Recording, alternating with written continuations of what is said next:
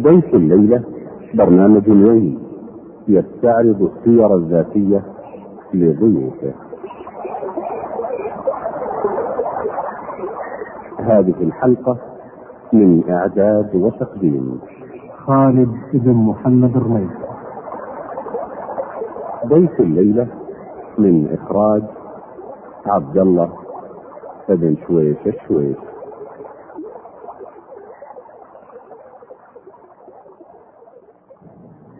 بسم الله الرحمن الرحيم الحمد لله رب العالمين والصلاة والسلام الأتمان الأكملان على نبينا محمد وعلى آله وصحبه أجمعين. أيها الإخوة المستمعون الكرام السلام عليكم ورحمة الله وبركاته وطيب الله جميع أوقاتكم بكل خير وجعلها عامرة بذكر الله عز وجل. نحييكم في هذه الليالي المباركة من ليالي شهر رمضان المبارك. فنسأل الله العلي القدير أن يوفقنا لصيامه وقيامه. وأن يتقبل منا ومنكم الصيام والقيام وصالح الأعمال. إنه على كل شيء قدير. كما عودناكم في كل ليلة.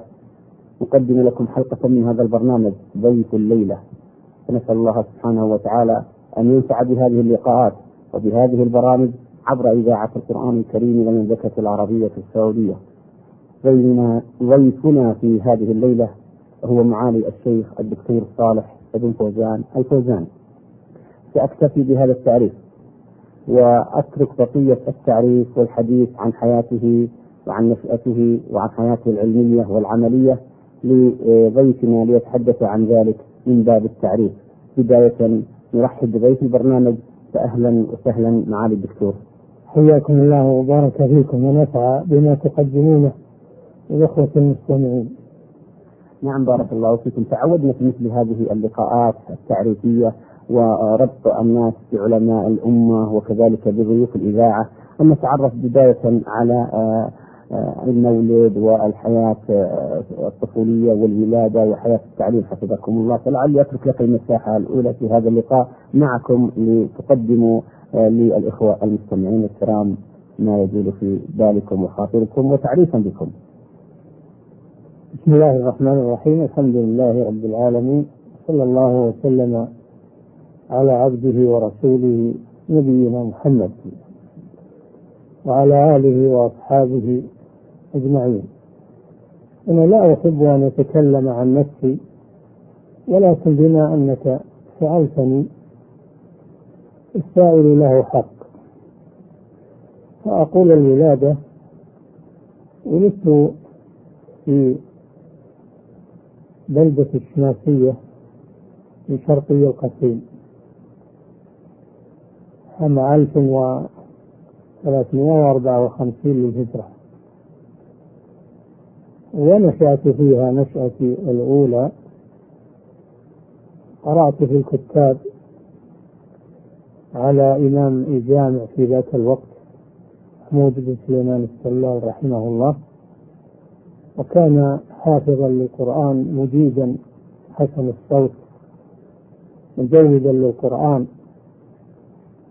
فقرأت عليه القرآن حتى ختمته نظرا. ثم تعلمت عليه الخط وأصبحت قارئا كاتبا ولله الحمد. وكان في ذاك الوقت في بلدتنا قل من يقرأ الكتاب ويكتب. ما عدا إمام المسجد ونفرا قليلا من المتعلمين. ثم في سنة ألف وثلاثمائة ثمانية وستين في شهر في شهر ذي الحجة في شهر ذي الحجة فتحت المدرسة الابتدائية الشماسية وكنت من أول الملتحقين فيها. فأتممت تعلم القرآن بالتجويد وتعلم الخط والحساب حتى وصلت إلى المستوى السنة الثالثة الابتدائية.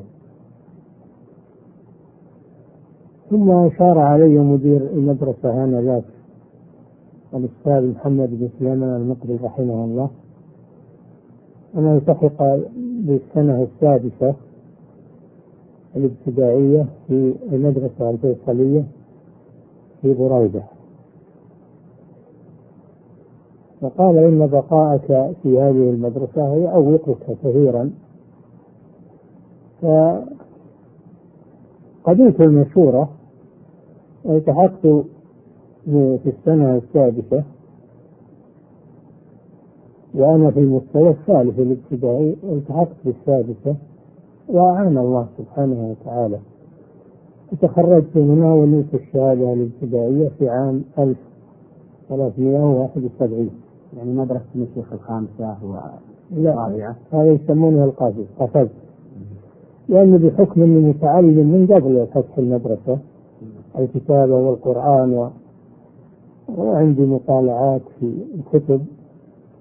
وكان عندي نوعا من الحصيلة.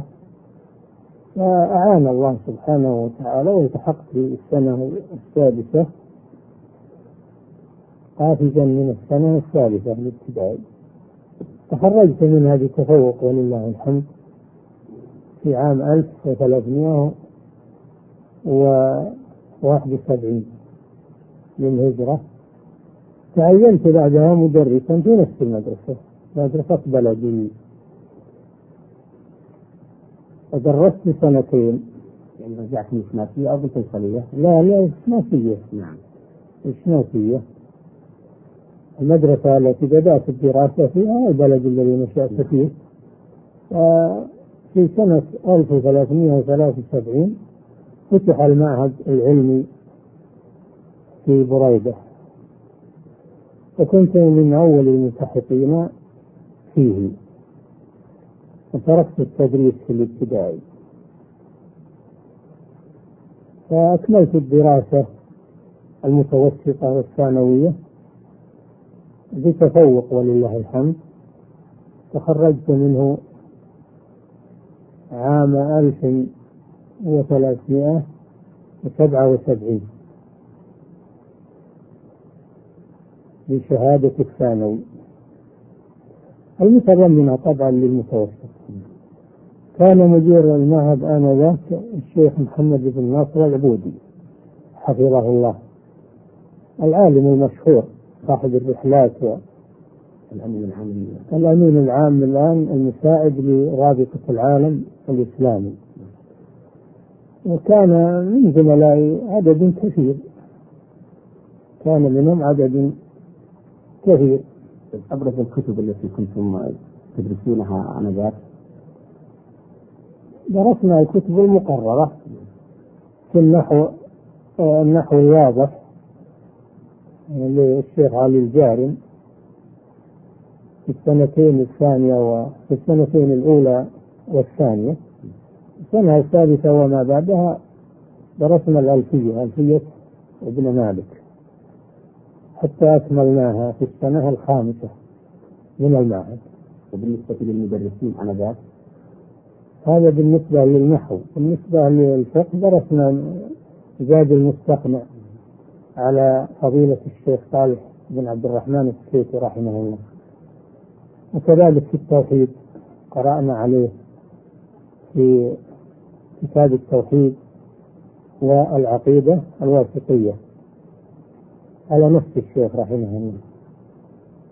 قرأنا في بقية العلوم الحديث والتفسير والبلاغة والأدب على الأساتذة المصريين المنتدبين للتدريس في, هذا المعهد آنذاك. نعم. نعم بارك الله فيكم. وبعد ذلك أنت سألت سؤالا من المدرسين.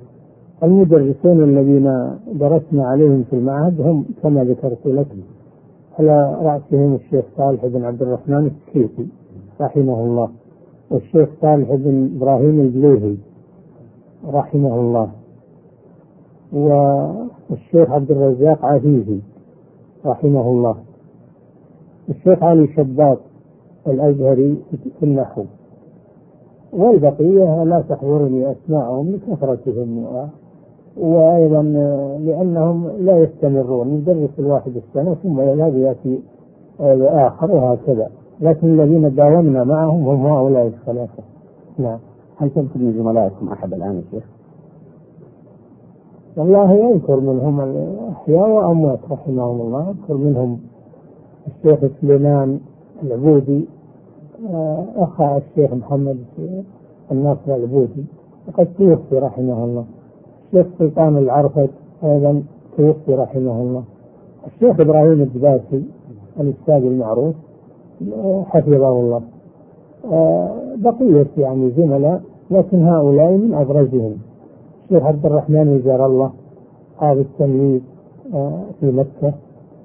آه، الشيخ صالح القرعاوي رحمه الله قاضي التمييز في مكة وهكذا يعني لنا زملاء كثيرون نعم. وبعد أن حصلتم على الشهادة الثانوية من معهد بريدة إلى أين اتجهتم حفظكم الله؟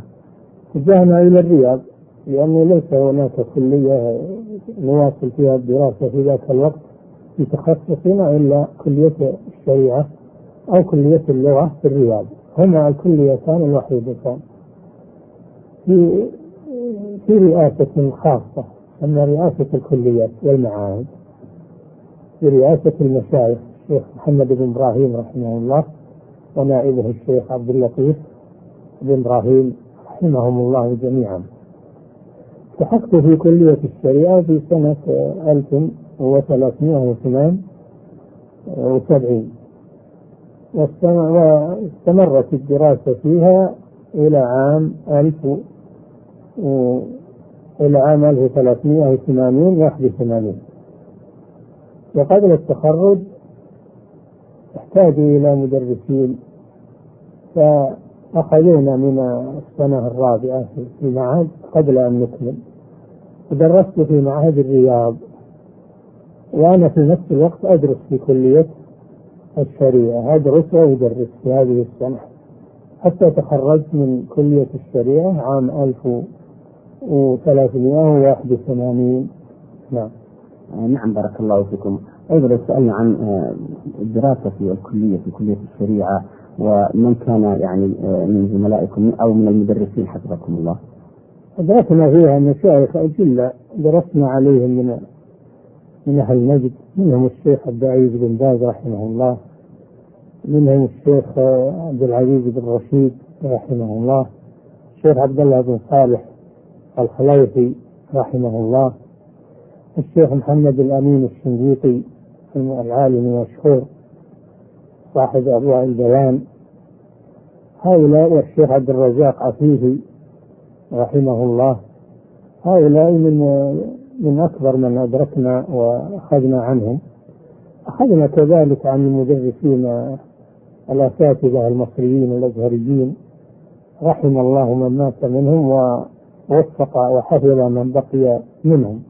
أخذنا عنهم في النحو والبلاغة والحديث والتفسير و وعلوم اللغة. نعم. بارك الله فيكم معالي الشيخ صالح بن فوزان الفوزان. تتحدثون أيضا عن مرحلة الطلب. انذاك في ذلك الوقت. كيف كانت؟ كيف كان الحصول على الكتب؟ كيف كانت أيضا أوقات الدراسة في ذلك الوقت؟ أما الحصول على الكتب فولاة الأمور حفظهم الله وفروها لنا. يطبعونها ويوزعونها علينا بالمجان. بل يعطوننا مراجع أيضا زائده عليها. للتوسع في المطالعة والثقافة. تصرف لنا من المستودع العام. فالكتب كانت موفرة ولله الحمد. وجزى الله عنا ولاة أمورنا خير الجزاء. وأما وقت الدراسة فكان ذاك الوقت وقت الصفا ما فيه مكدرات ما فيه فضائيات ما فيه شواغل. وكنا متفرغين للدراسة وكل وقتنا للدراسة. الدراسة في النهار في, في الكلية والدراسة في الليل للمراجعة. ليس عندنا شواغل أبدا إلا الدراسة. وكنا موفرين الوقت على الدراسة. الليل والنهار. حتى يسر الله سبحانه وتعالى لنا التخرج. بل ما كان هناك كهرباء في ذاك الوقت. ما عممت الكهرباء على الرياض. فكنا ندرس على على السرج العادية. فبقيت أدرس في المعهد وأدرس على طبيعتي في الأول. حتى أكملت دراسة في هذه السنة ولله الحمد بتفوق. ودرست في المعهد بعد تخرجي من الكلية سنة ثانية. يعني درست في المعهد العلمي سنتين. سنة قبل أن أتخرج وسنة بعد التخرج. ثم إنهم أخذوني للتدريس في كلية الشريعة بعد سنتين في المعهد. واستمر التدريس في كلية الشريعة إلى عام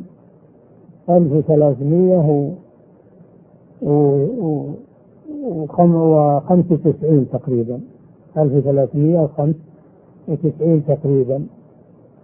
فتحت الدراسات العليا تحولت الكليات إلى جامعة كما لا يخفاكم.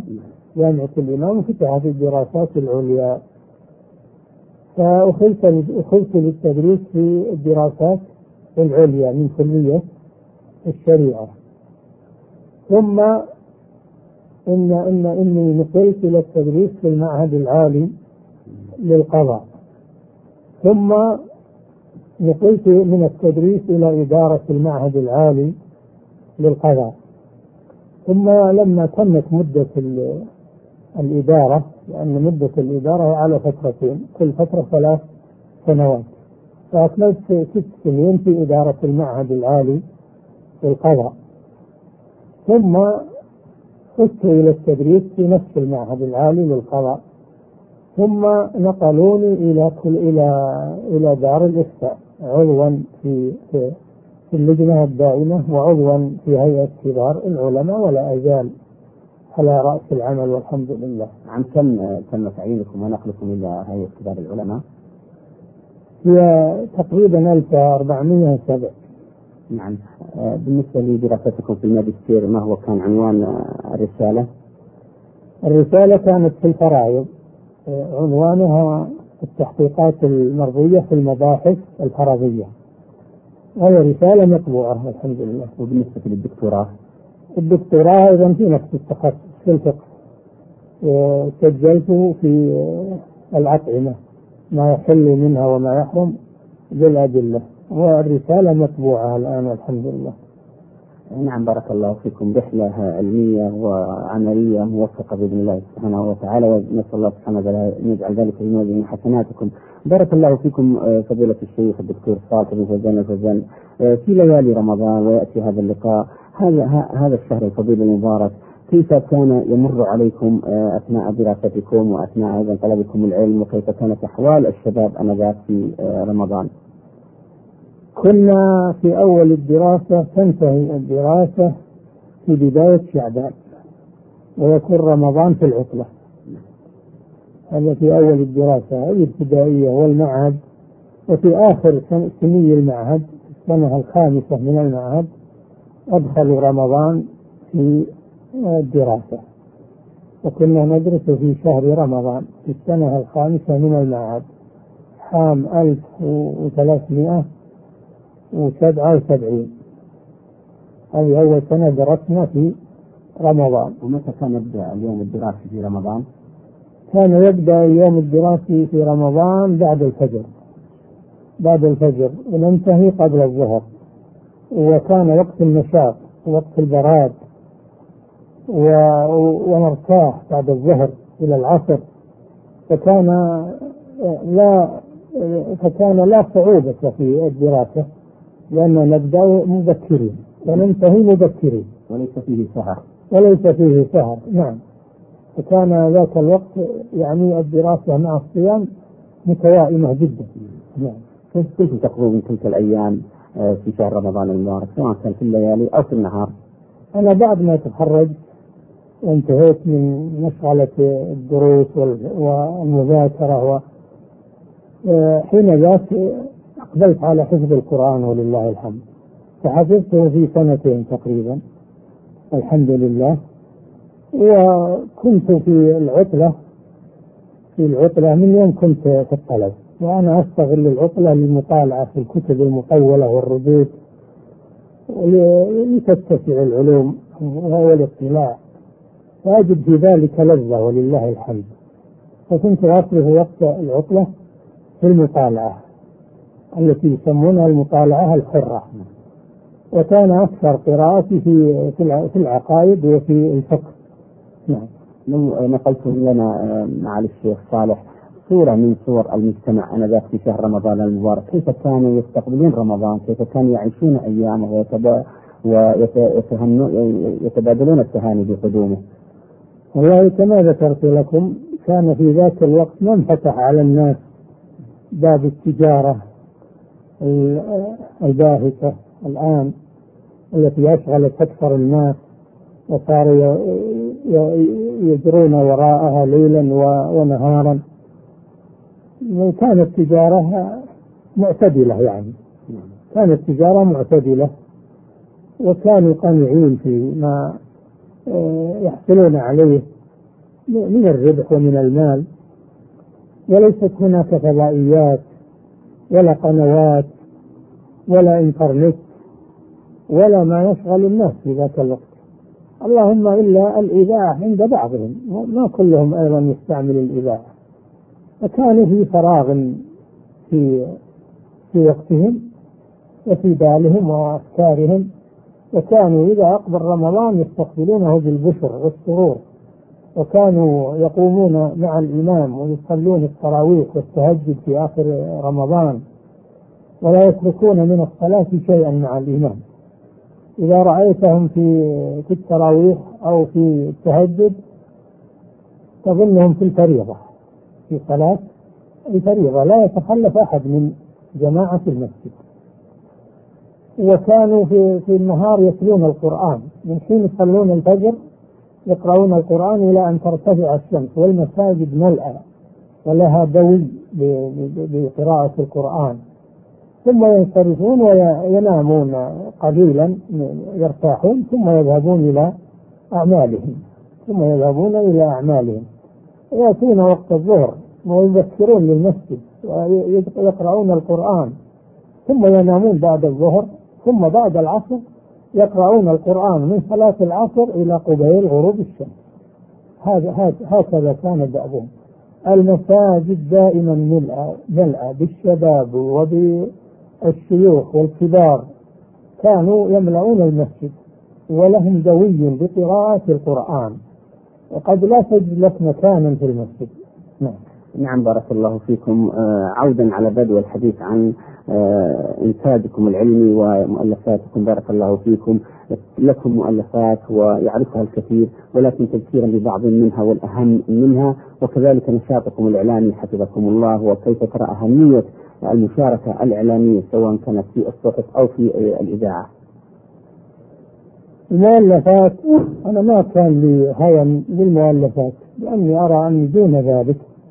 ولكن شاء الله سبحانه وتعالى أن تكونت أسباب للتأليف. منها أولا أني كلفت بوضع مناهج بتأليف كتب لمناهج الدراسة. يعني كلفت بتأليف كتب لمناهج الدراسة في المعهد في المعاهد العلمية في الفقه وفي التوحيد. ثم أيضا صار لي برامج في الإذاعة. برامج في الإذاعة. فمثلا شرحت كتاب زاد المستقنع في الإذاعة. و على فتاوى شيخ الإسلام ابن تيمية على يعني المجلدات الأولى المتعلقة. بالعقيدة وأيضا قمت بإعداد برنامج في الإذاعة في الفقه عموما يعني لا بكتاب مخصص اسمه من الفقه الإسلامي فكتبت فيه حتى أنهيت الفن. وتكون من ذلك كتب فرغت من الأشرطة مثل الملخص الفقهي ومثل أضواء من فتاوى شيخ الإسلام ابن ومثل شرح زاد المستقنع كلها طبعت ولله الحمد. ومنها شيء في الردود مثل الرد على كتاب الحلال والحرام للشيخ يوسف القرضاوي الإعلام بنقد كتاب الحلال والحرام. هذا ألفته تأليفا وقرأته على سماحة الشيخ عبد الله بن حميد رحمه الله. حتى استفدت من علمه وتهذيبه في الكتاب. وبقية الكتب من هذا النمط إنما قد تكون برنامج في إذاعة أو منهجا دراسيا أو ردا على على شبهات أو نحو ذلك. نعم. كذلك كان لي دروس ولله الحمد في المسجد. وكانت تسجل في أشرطة. ثم يقوم بعض الطلبة جزاهم الله خيرا فيفرغونها ويكتبونها فأطلع عليها وأهذبها ثم تطبع. هذا هو يعني سبب ما يسمى بالتأليف. نعم. آه، بارك الله فيكم. رحلة عملية وعلمية موفقة بإذن الله تعالى. نسأل الله سبحانه وتعالى أن ينفع بها الإسلام والمسلمين. حقيقة معالي الشيخ نحن في ختام هذه الحلقة فلعلكم آه، تودون أن توجهون رسالة للشباب للمحافظة على الوقت وخاصة في شهر رمضان المبارك وفي حياتهم كلها حفظكم الله والتواصل بين الشباب والعلماء والاستفادة من خبراتهم وعلمهم. الشباب في الحقيقة هم عدة الأمة بعد الله سبحانه وتعالى تعتمد عليهم الأمة لأنهم هم الذين يخلفون آباءهم ويقومون بالواجب بعد بعد آبائهم. لأن هذه الدنيا أجيال يذهب جيل ويأتي جيل. والمسلمون ولله الحمد لا يزالون يخلف خلفهم عن سلفهم بالقيام بهذا الدين بتعليم بتعلم العلم وتعليمه بالمحافظة عليه بالجهاد في سبيل الله في جميع نواحي أمور الدين والدنيا. فالشباب هم العدة التي تعتمد عليها الأمة بعد الله سبحانه وتعالى فعليهم أن يعرفوا أنهم يهيئون لمستقبل ولمسؤولية تنتظرهم. فعليهم أن يطرحوا الكسل وأن يطرحوا ضياع الوقت وأن يستغلوا وقتهم بالاستعداد للمستقبل الذي ينتظرهم. للقيام بالمسؤولية عليهم أن يقبلوا على التعلم سواء كان التعلم في المدارس الدراسة النظامية أو كان التعلم على العلماء آه، المعروفين في المساجد عليهم أن عليهم أن يحرصوا على التعلم من أصوله.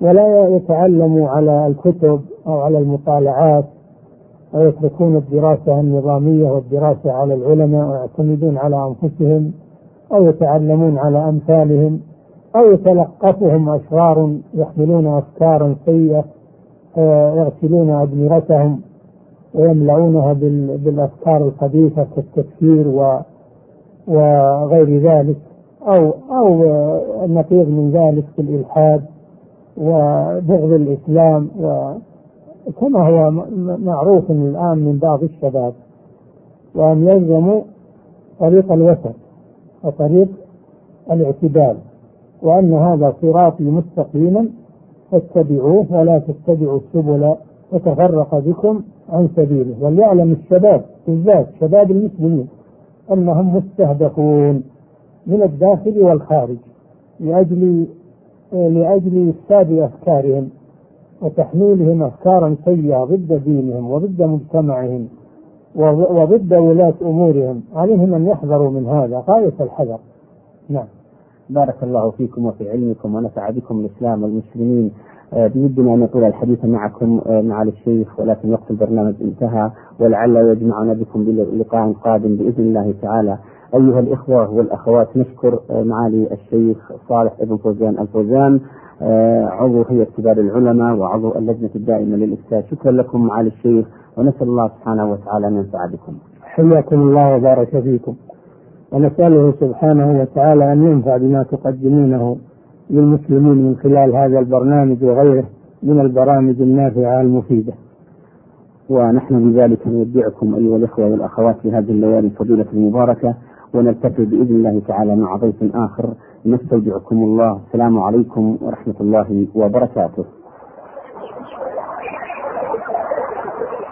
ضيف الليلة في إذاعة القرآن الكريم من المملكة العربية السعودية. ضيف الليلة برنامج يومي يستعرض السير الذاتية لضيوفه. هذه الحلقة من إعداد وتقديم.